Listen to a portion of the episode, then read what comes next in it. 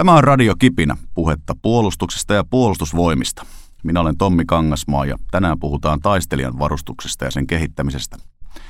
Vieraana meillä täällä on everstiluutti Matti Honkela Maavoimien esikunnasta. Tervetuloa Matti. Kiitos, kiitos. Kerrotko vähän näin alkuun, että minkälainen tämä nykyinen tehtäväsi siellä Maavoimien esikunnassa on?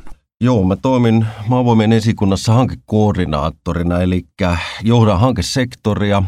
Maavoimien vastuullahan on, on tuota, itse asiassa lähes kaikkien kehittämisohjelmien hankkeiden rakentaminen, eli se käytännön, käytännön toteutus ja pääosa hankepäälliköistä on sijoittunut tuohon mun hankesektorille.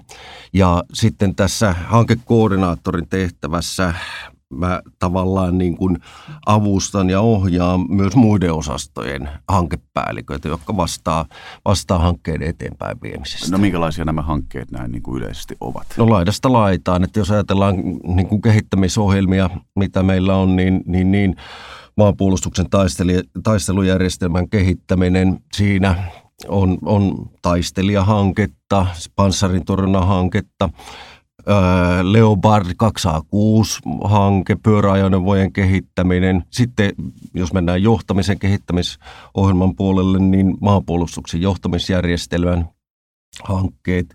Sitten taas logistiikassa, huollon logistiikan hankkeet, tiedustelun puolella, niin tiedustelun valvonnan johtamisen ja erikoisjoukkohankkeen rakentaminen on myös meillä maavoimien Eli todella laajasti hankkeita siellä koordinoit, mutta taustaa on myös voimakkaasti, jos oikein ymmärsin, niin tämän taistelijan varustuksen kehittämisessä näin niin kuin aikaisemmin. No itse asiassa menneiltä ajalta kyllä toimin taistelijahankkeen hankepäällikkönä tuota, jo ihan tuossa 2000-luvun alkupuolella. Aina siihen asti, kun maavoimien esikunta siirtyi Mikkeliin ja tuota 2010 siirsin vastuun sitten, sitten muille, muille tämän taistelijavarustuksen kehittämistä, mutta niin tässä nykyisessä tehtävässä olen seurannut kehitystä ja, ja ohjannut myös toimintaa. Kyllä. Näistä hankkeista tiivistämme tosiaan tänään siihen yksittäisen taistelijan varustukseen ja sen kehittämiseen, sen ympärillä pyöriviin asioihin. Taistelukenttä muuttuu.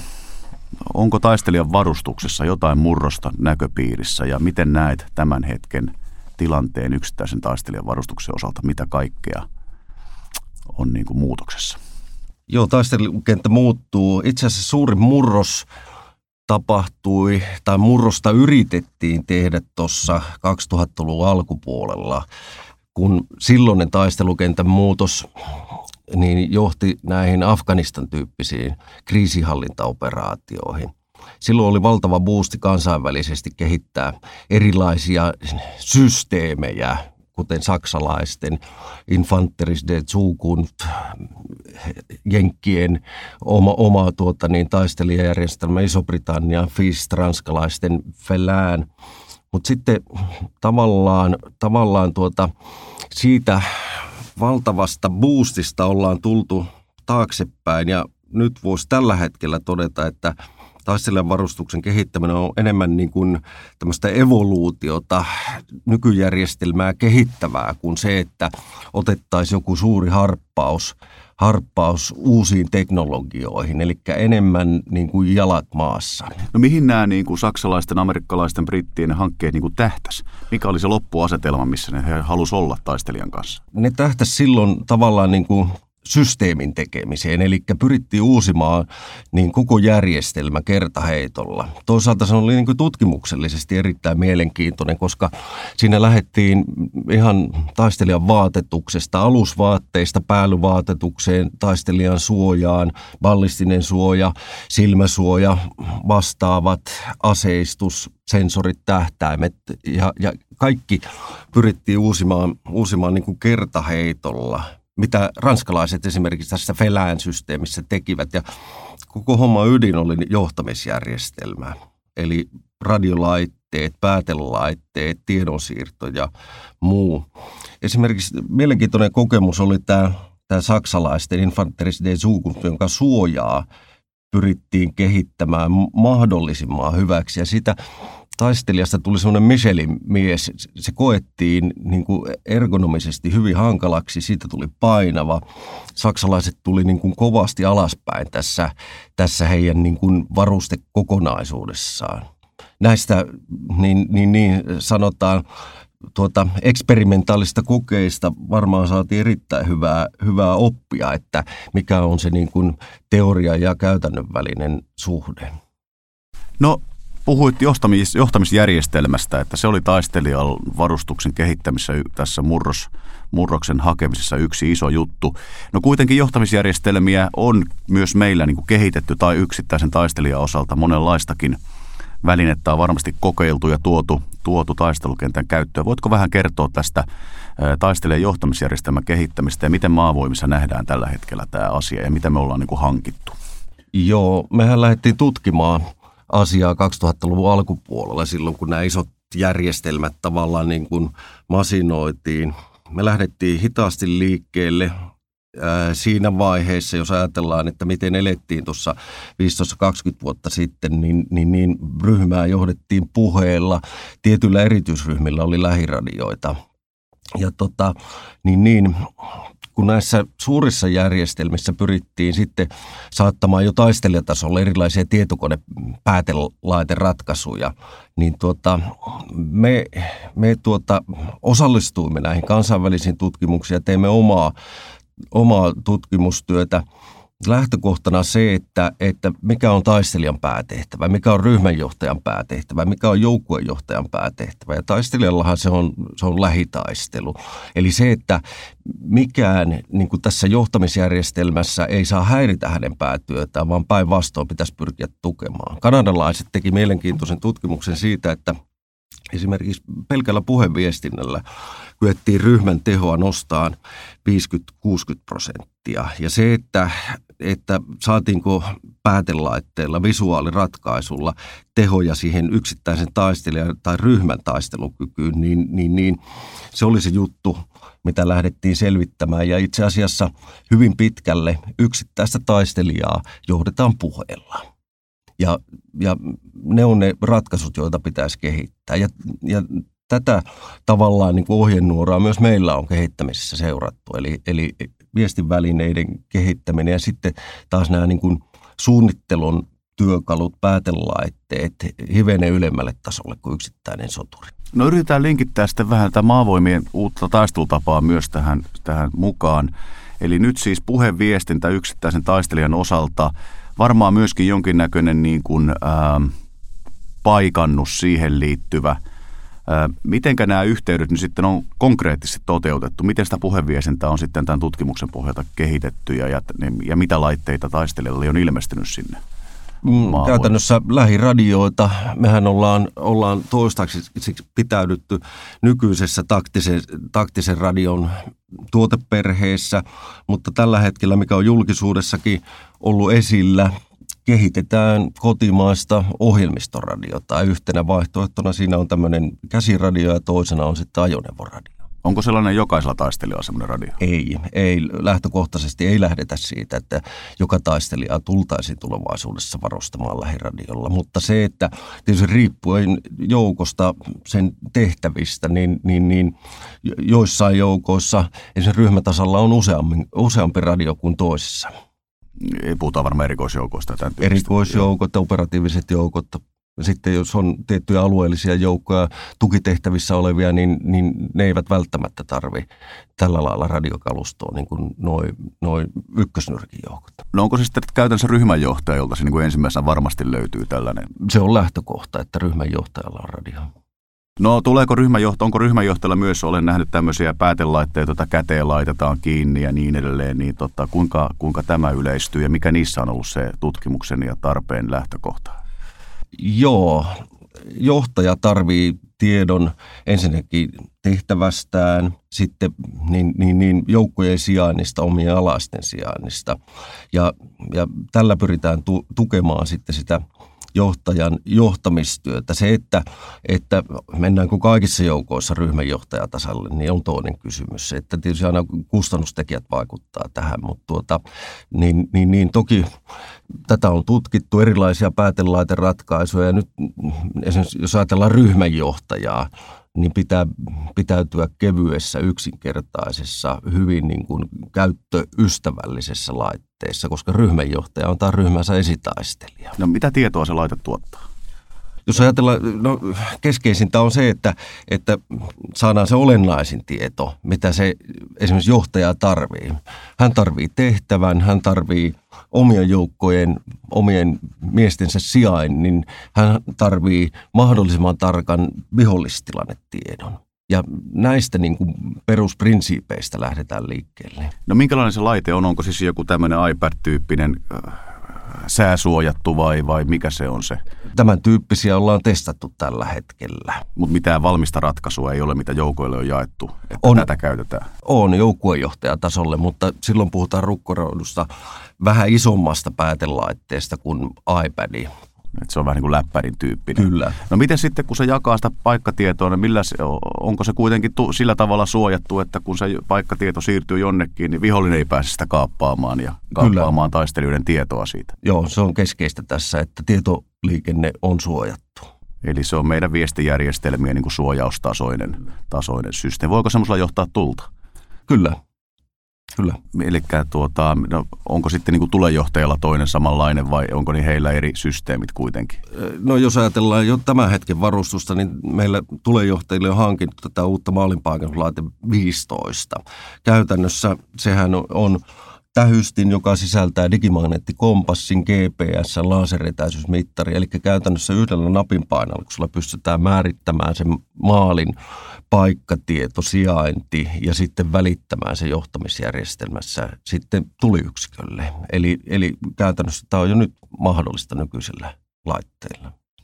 Ja joukkuejohtaja ja tulejohtaja voivat siis myös laittaa tähän päätelaitteeseensa vaikkapa miinotteiden paikkoja, sitten siellä on ne tykistön maalipisteet ja omat joukot näkyy siellä ja niin edelleen.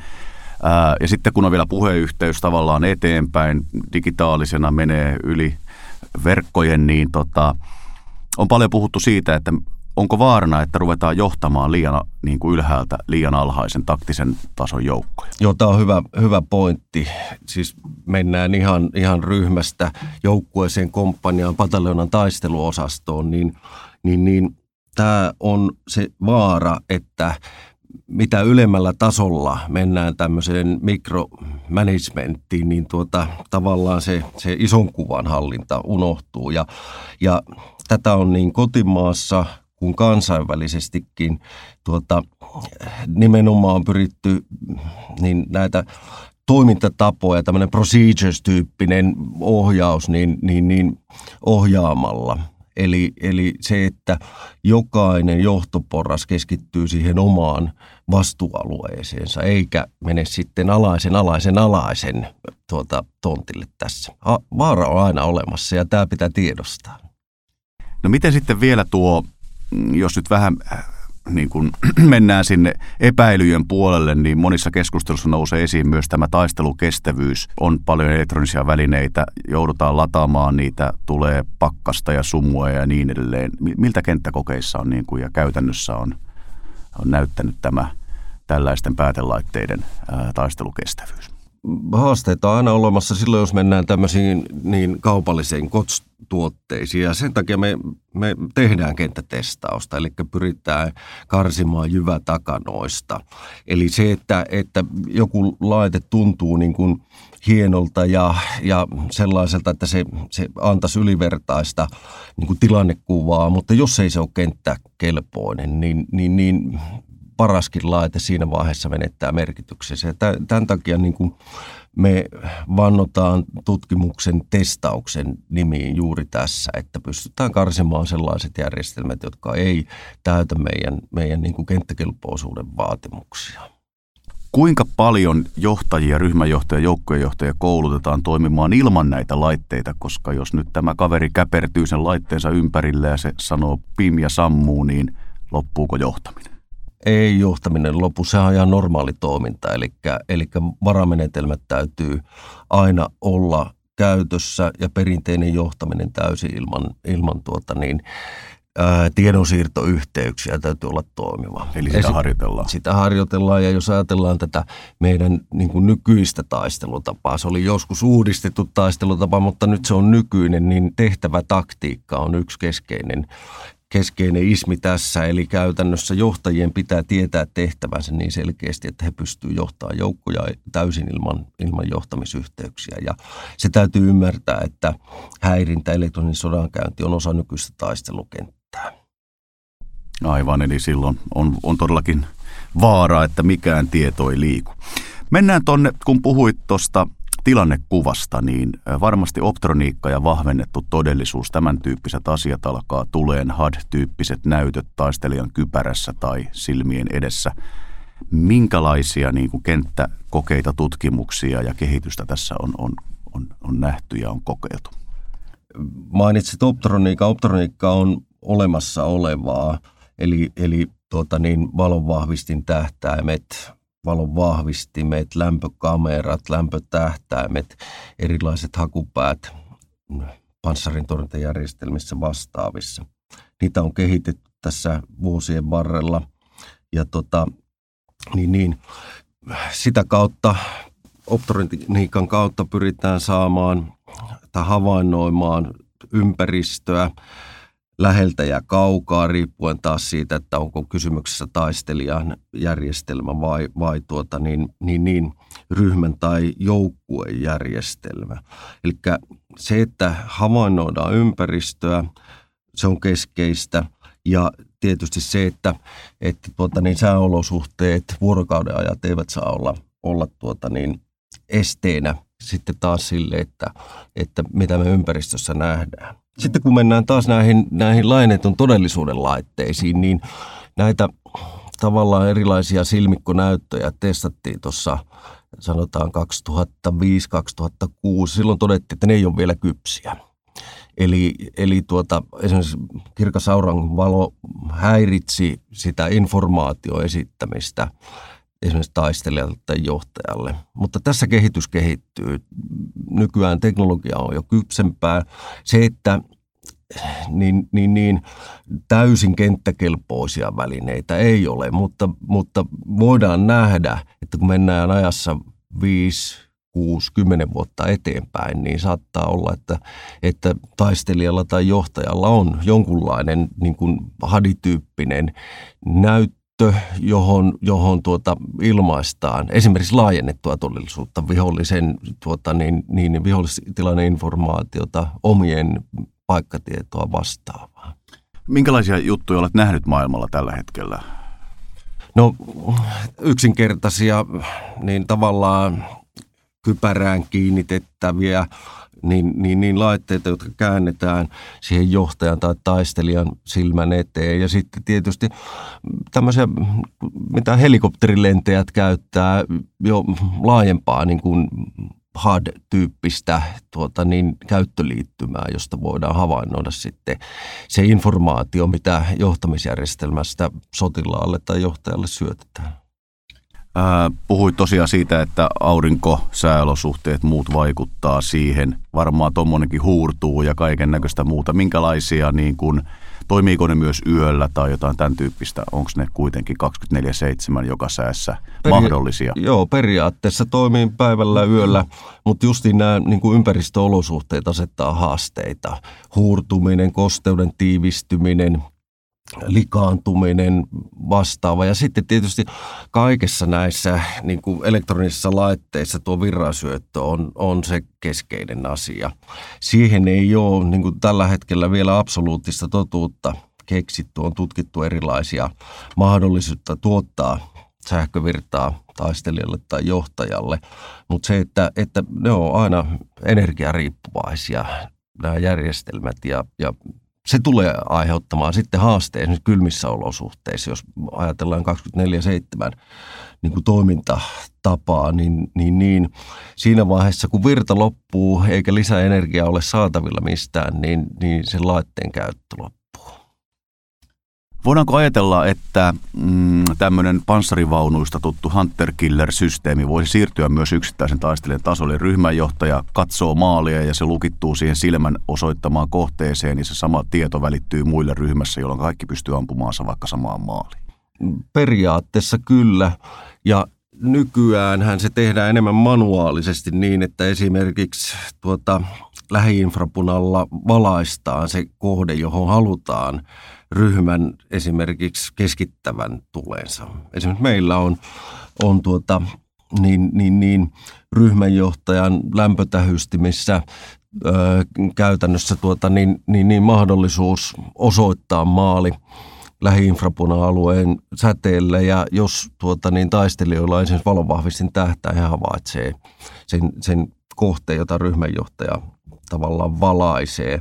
Mutta se, että nykypäivän johtamisjärjestelmä, kun mennään ajassa eteenpäin, niin, niin, niin ennemmin tai myöhemmin tämän tyyppinen on mahdollista. Ja sitten aseissa on, on jos ajatellaan aseiden kehittymistä, niin, niin, niin perusase sinällään niin ei ole hirveästi mennyt, mennyt eteenpäin viimeisen 50 vuoteen, jos ajatellaan rynnäkkökivääriä, mutta aseen sensorit, esimerkiksi tämmöiset laskintähtäimet, tuota, niin jopa yksittäisen taistelijan rynnäkkökivääriin saattavat yleistyä tulevaisuudessa. Eli teknologia, joka on tuttu esimerkiksi ohjusten hakupäistä, eli, eli tuota, maali kyetään lukitsemaan sen tähtäimen avulla ja ampumaan sitten oikeaan kohteeseen. Eli saadaan ennakkopiste liikkuvaan maaliin Kyllä. esimerkiksi ja tämän tyyppisiä juttuja. Joo, tämmöisiä on, on maailmalla jo olemassa ja itse asiassa me olemme testanneet tämän tyyppisiä tähtäimiä myös täällä, täällä kotimaassa ja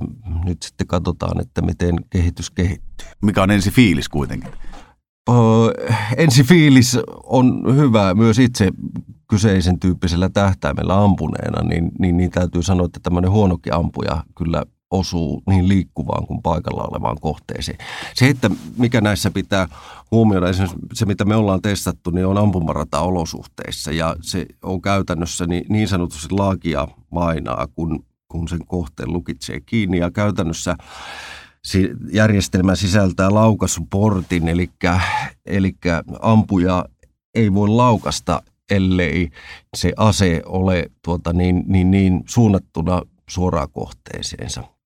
Mutta se, että mitä tausta maasto esimerkiksi aiheuttaa häiriötekijöitä, niin, niin, niin se on tämän hetken haaste tämän tyyppisille tähtäimille. Eli realismia on myös se, että tosiaan jos taustasta lukittuu vahingossa väärään paikkaan ja laukaisuportti estää laukauksen, se on varsin ikävä tilanne, että mm. ei tämä varmasti ihan helppoa ole. Ei, ei sinällään, mutta tässä nimenomaan hyödynnetään ohjuksista – tunnettua teknologiaa, niin siinä mielessä niin kuin voidaan sanoa, että, että tämänkin tyyppiset järjestelmät niin, niin, niin tulee kehittymään ja tulemaan luotettavammiksi.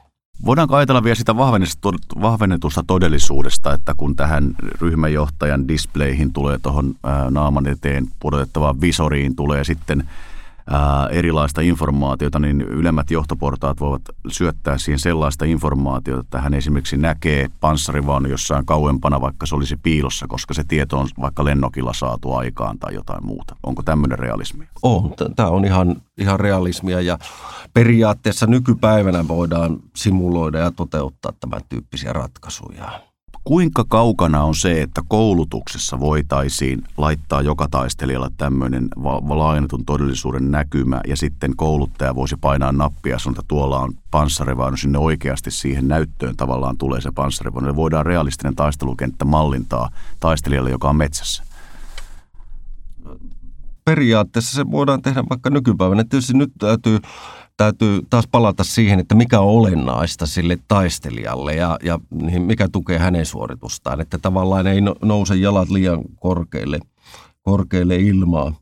Periaatteellisella tasolla tämä voidaan tehdä vaikka nykypäivänä. Esimerkiksi on tietynlaisia simulointiympäristöjä, jossa käytännössä tyhjässä hallissa tuota, niin voidaan kuvata visiriin, visiriin tuota, se ympäröivä maailma, vaikka tuota, halli olisi tyhjä ja mitään ei ole. Ja sitten haptiikkaa, eli tuota, niin tuntoaistia hyväksi käyttäen pystytään esimerkiksi mallintamaan, että taistelija osuu seinään tai, tai liikkuu seinän vieressä.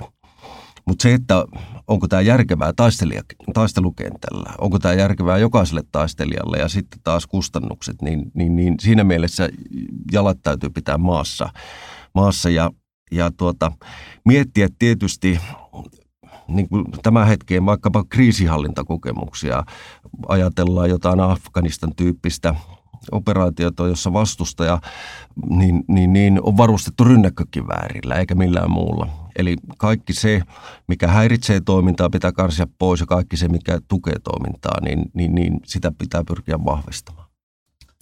Hyvä, mennään tuonne suojan puolelle ja, ja tuota, puhuit siitä saksalaisten taistelijahankkeesta ja siitä, kuinka suojan lisääminen muutti taistelijan niin kutsutun Michelin ukoksi ja varmasti niin kuin sekä paino että sitten lämmönhallinta ja, ja kömpelyys ja kaikki muut tulivat vastaan. Missä ollaan nyt, missä suomalaisessa esimerkiksi ympäristössä ajatellaan, miten ajatellaan ballistista suojaa ja muuta suojaa?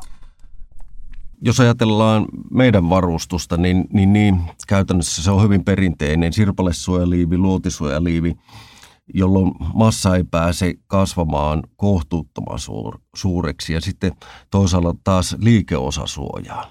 Ja sen takia pyritään niin kuin mahdollisimman keveisiin ratkaisuun, kuitenkin suojaten niin kuin tärkeimmät niin ruumiin osat taistelijalta. Eli tämä on, on se lähtökohta massa, painonhallinta, nämä on ollut keskeisiä. Vielä ei ole löytynyt niin, kuin niin keveitä suojamateriaaleja, että, että niin taistelija ylävartolla esimerkiksi voitaisiin suojata 360 astetta. Kypärä on toinen, painon kohdistuminen niskaan, niskaan on aina haasteellista. Eli, eli tuota, siinä pyritään balanssiin tavallaan niin kuin sen suojattavan pinta-alan versus painon ja liikkuvuuden välillä. Onko kasvoihin tulossa mitään suojalevyä tai ratkaisua? Öö, erilaisia visiiriratkaisuja on nähtävissä maailmalla ja samoin leukasuoja, jota voi, voi kiinnittää kypärään. Tässä samoin niin se, että, että miten se taistelija pystyy havainnoimaan ympäristöä, mikä estää näkemästä, mikä kaventaa näköalaa, niin aina pitää huomioida. Ja mikä lisää painoa sitten, joka taas vaikuttaa niskaan, niskaan niin nämä on asioita, joita täytyy aina huomioida siinä, että, että laajennetaanko sitä niin kuin ballistista suojaa vai, vai pyritäänkö pitämään taistelija tämmöisenä liikkuvana? No, luotisuoja levy on siinä sirpaliliivin keskellä, siihen kun tulee rynnäkkökiväärin kuula sadasta metristä, niin mitä taistelijalle tapahtuu? Miten se suojaa se ballistinen suoja? Jos se on tuota, niin, niin, niin oikea luotisuojalevy, niin toki se aiheuttaa iskuenergiaa mutta tuota, niin, niin, niin, ja traumaefektiä, mutta ei, ei se aiheuta kuolettavaa osumaa taistelijaan. Eli taistelija on ehkä pois pelistä, mutta ei kuitenkaan siihen kuole. Ilmeisesti tai ainakin kun on katsonut tilastoja, niin tämä niin kuin kuoleman ja vammautumisen suhde näissä länsimaissa teknologia-armeijoissa on niin kuin muuttunut radikaalisti vaikkapa toista maailmansodasta. Taitaa olla jotain 20 suhde yhteen tuolla jossain Irakissakin esimerkiksi. Kyllä, mutta... onko, se, onko se nimenomaan tämän ballistisen suojan tuottama vaikutus? Siihen liittyy niin monta osatekijää. Tietysti taistelutekniikka, tapa taistella, suoja itsessään ja vastustaja. Minkälaisia tuota, niin, niin, niin asevaikutuksista vastustaja käyttää. Eli yksiselitteistä totuutta ei tässä pysty sanomaan. Eli tosiaankin tietenkin, jos joutuu johonkin tykistä keskityksen keskelle, niin siinä on menoa sitten, oli mikä tahansa suoja. Jos ihan suoria osumia tulee, se on totta kyllä. Miten tota, Minkälaisista painoluokista puhutaan nyt, jos tätä suojaa lisätään merkittävästi? Jokainen kilo on ratkaiseva. Eli käytännössä tuota, niin, niin, niin, öö, tässä voisi lähteä siitä, että et tuota, massan, massan kustannuksella tavallaan niin kuin sitä suojan lisäämistä, sitä pitää harkita todella tarkkaan. Onko mitään kriittistä rajaa, mitä te olette määrittäneet tutkimuksessa? Nyt 25 kiloa liikaa tai jotain tämän tyyppistä? No sekin riippuu niin taas yksilöstä. Eli ihmiset on erilaisia. Osa pystyy kantamaan suurempaa taakkaa kuin toinen. Eli, eli niin suoraa yksittäistä kilomäärää ei kannata ryhtyä mainitsemaan. Mitä kevyempi, sen parempi. niin tämä on kuitenkin se lähtökohta, mitä pitäisi tavoitella. Ja tuota, henkilö, hänen fyysinen kuntonsa, lihasvoimansa vaikuttaa tähän, tähän ruumiinrakenteensa hyvin paljon. No onko sitten tämän lämmön tuottamisen suhteen löydetty mitään ratkaisuja, että hikoilu ja lämmön tuottaminen vähenisi ja sitä kautta taistelija pysyisi pidempään? Joo. Tai hikoilu varmaan vähene, mutta se, että sitä hallitaan sitä. Joo, hikoilu ei, ei, ei fysiologisesti vähene, mutta tuota, on erilaisia teknisiä ratkaisuja, niin, niin, niin on, on testattu, tutkittu ja otettu käyttöön erilaisia ventilaatiojärjestelmiä, niin, niin, niin, jotka puhaltaa viileää ilmaa sinne taistelijan asun sisään. sisään. Näitä on tutkittu esimerkiksi tuossa, me, meillä olimme mukana tuossa EDAN taistelijatutkimuksessa, jossa yhtenä niin, niin, niin osana oli nimenomaan niin lämmönhallinta.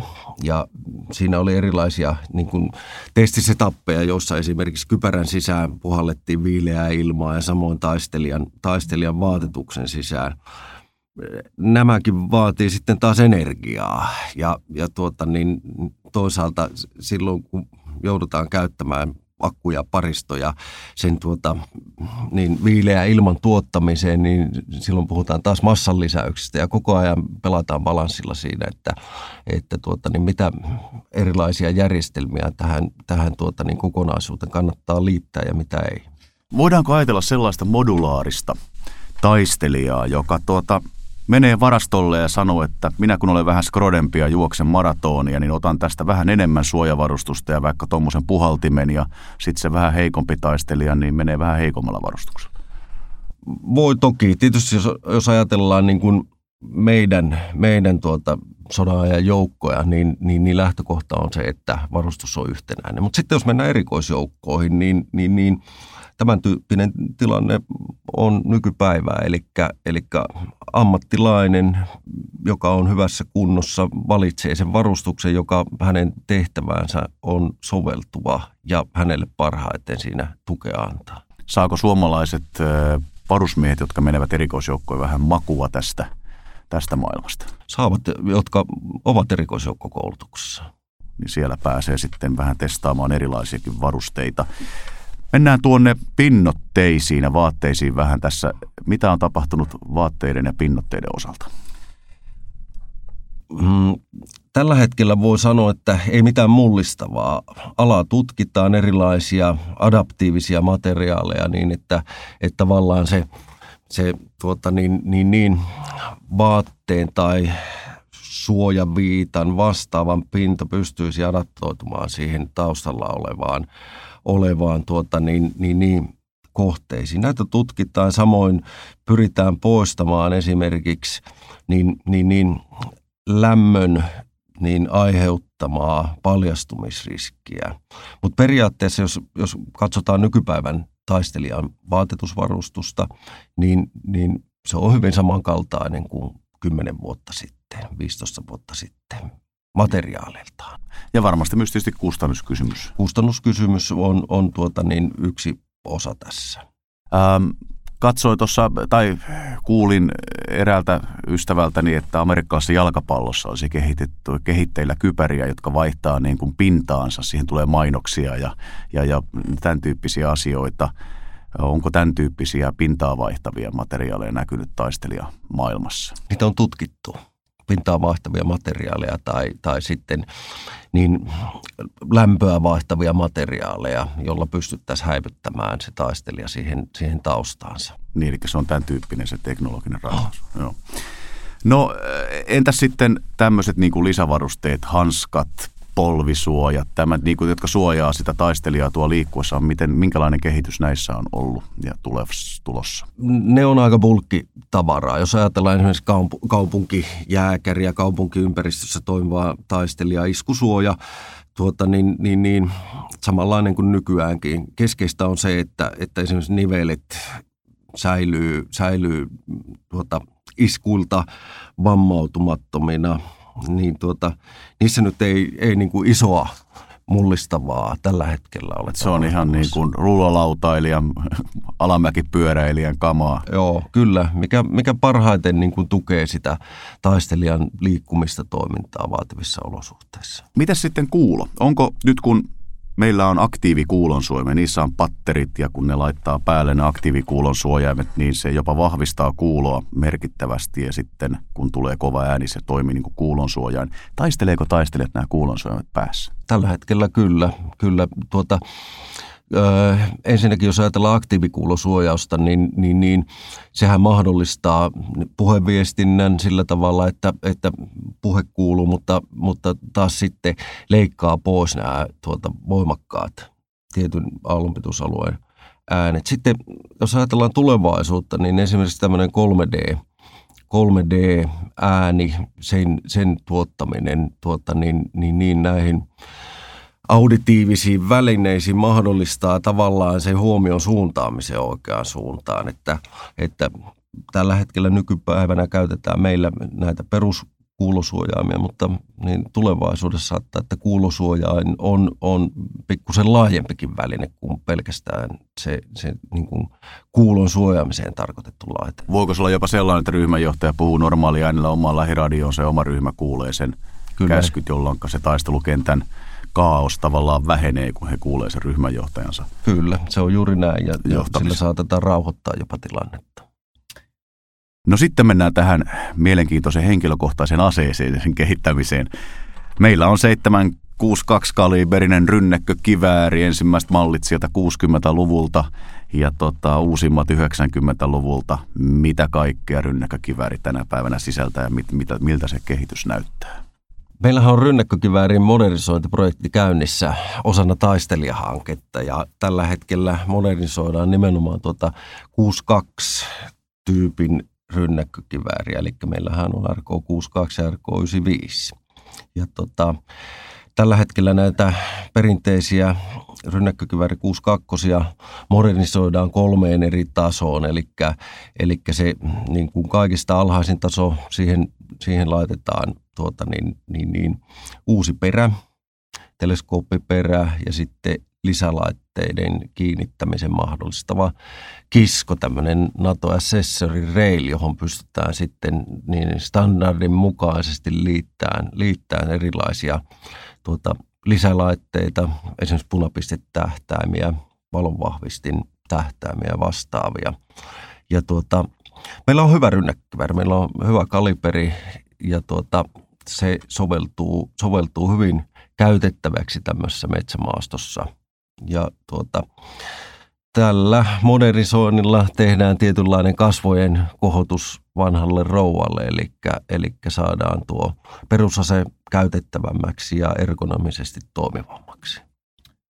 Mutta kun laitetaan kiskoa ja laitetta, niin paino lisääntyy. Tota, tuleeko siitä jo liian raskas siitä henkilökohtaisesta aseesta? Ei, ei tällä modernisoinnilla, mikä, mikä käynnissä on. Toki aina pitää miettiä sitä, sitä niin kuin painon ja balanssin suhdetta, mutta tuota, esimerkiksi jos ajatellaan, niin, niin, niin ää, tuo uusi perä, se ei tuota siihen massaa lisää yhtään. Sitten jos laitetaan punapistetähtäin, niin puhutaan muutamista sadosta grammoista, että et tuota, ei, ei se massa ei niin kuin suurelta osin kasva. Toki aina kun laitetaan lisälaitteita, niin, niin, niin painoa tulee lisää. No sanoit, että meillä on hyvä kaliberi. Kuitenkin tuolla vaikkapa suurvalta-armeija Yhdysvallat käyttää 5,56 kaliberia pienempää. No mitkä nämä erot ovat, miksi meillä on kuitenkin se hyvä se meidän nykyinen kaliberi? No toki yksi iso asia on tässä aina se, se kustannuskysymys, eli niin, niin, niin ampumatarvikevarastot ja sitten koulutus on toteutettu tälle aseelle. Se, että, että kaliberin vaihto niin, niin, niin nopeasti tehty, nämä on aina erittäin kallis ratkaisu.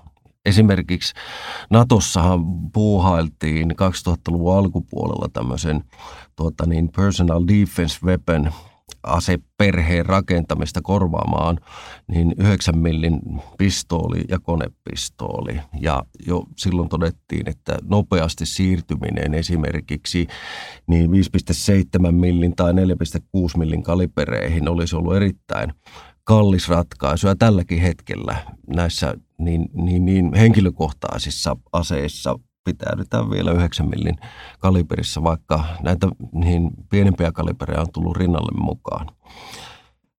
Öö, 556 on omat etunsa, se on kevyempi, ase on helpommin käsiteltävissä, rekyylivoimat on pienempiä kuin 762, mutta sitten taas 762 on, on vakaampi erityisesti silloin, kun taistellaan metsämaastossa, jossa on oksistoa. Tai sitten ollaan vaikka viidakossa, jossa on vastaavan tyyppiset olosuhteet, kun meillä näistä on kokemuksia maailmalla. Niin se ei ole mikään myytti, että se, että se tota, metsämaasto ja oksisto ja puskat vaikuttaa sen luodin ei. käyttäytymiseen. Ei, eli se on totta. Eli se raskaampi 762 toimii Joo. siinä sitten paremmin. Puhuit tästä henkilökohtaisista muista aseista. Onko taistelijalle – jaettavissa tai tulossa mitään tällaista pistoolihaulikko, konepistoolityyppistä, vai onko se ihan erityisjoukoille varattua tavaraa? Ei perustaistelijalle, ei, ei, ei tule, että se on tietyissä joukoissa on toinen ase, mutta tuota niin, perus, perustaistelija, hänen henkilökohtainen aseensa on rynnäkkykivääri.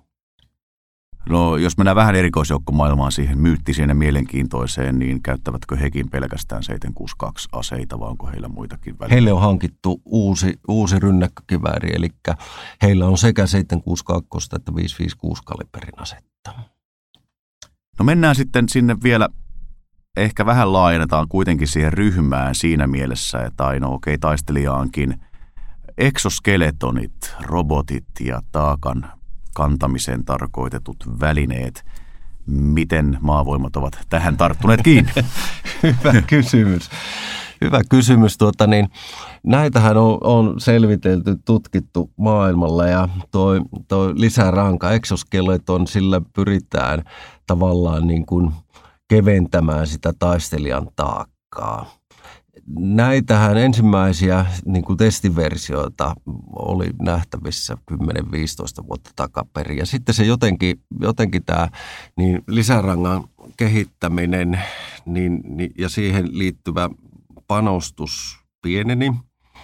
Mutta esimerkiksi viime vuonna yhdysvaltalaiset toi erittäin voimakkaasti esiin, esiin exoskeletonien kehittämisen. Se, että mitä niillä nyt saadaan etuja ja minkälainen se käytön ergonomia on, niin sitä on haastava niin kuin sanoa omakohtaisia kokemuksia. En ole koskaan pukenut päälle exoskeletonia ja tuota, varmaan siinäkin on vielä jon, jonkun matkaa taivallettavaa ennen kuin ne kyseiset järjestelmät on niin kuin ergonomisesti niin hyviä, että ne ei estä niin kuin ihmisen tavallaan, niin kuin, jos sanoisi vapaata liikkumista, ettei ne, ne tavallaan niin kuin rajoita liikettä. Toki tämmöisellä lisärangalla pystytään keventämään sitä esimerkiksi selässä olevaa taakkaa, massaa, mutta tuota, niin, niin, niin kuin pitää, pitää mielessä se koko ympäristö, missä taistelija taistelee, ryömii, konttaa, juoksee, niin tuota,